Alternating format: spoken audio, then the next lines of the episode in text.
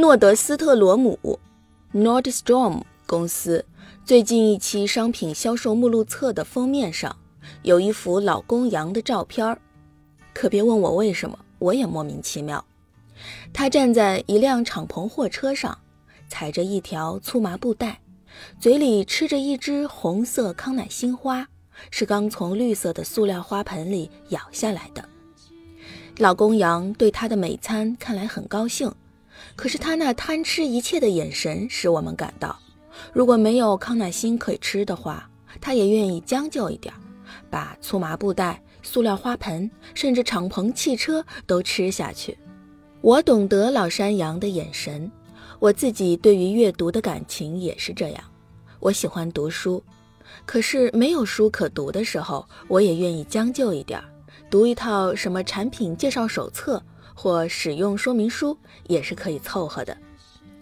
在某个小镇的汽车旅店房间里，我往往靠黄页来消磨孤独的长夜。很久以前，我待在一个旅馆套间里，屋内可读的东西至少已读过两遍，唯一还没有读的是同屋朋友的一本1974年丰田汽车使用手册。我只好靠它来战胜突发的失眠症。在当时的情况下，失眠严重，渴望睡眠，心中恐慌。汽车手册里关于变换离合器的那一章真是太美了，比得上但丁《神曲·天堂篇》第三十一篇中关于永恒玫瑰的神奇景观。在非文学类的书刊中，我爱读的只有一种，有时超过了《神曲·天堂篇》，那就是。我明白，说出来会损害我的形象，永远恢复不了。邮寄的商品销售目录。说真的，前面提到的诺德斯特罗姆公司商品目录，我从头到尾阅读了一遍。尽管从老公羊照片之后就乏善可陈了，我必须赶快补充一句：我可从来没有主动去索要过一本商品目录册。这些东西从哪里来的呢？虽然我可以胡思乱想，认为那是邮箱自己孵化出来的，但我清楚知道，他们是杂七杂八的邮寄名单的产物。这些名单是为了赚钱才偷偷制定出来的。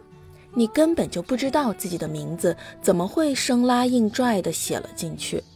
说起来是可乐，但也可怕。我的朋友罗斯鲍曼是个摄影师，他有一次要随同美国雇佣兵到尼加拉瓜去，临行前打听怎样能买到一种夜视镜头，可以不用闪光灯便能拍摄午夜突袭的情景。从那时开始，各类商品目录手册就如洪水一样向他冲来，有的教他怎样把旧的汽车消声器改装为步枪消声器。有的教他怎样用洗衣粉制造燃烧弹，罗斯至少还能够回溯他这一大堆邮寄商品目录的根源来自何处。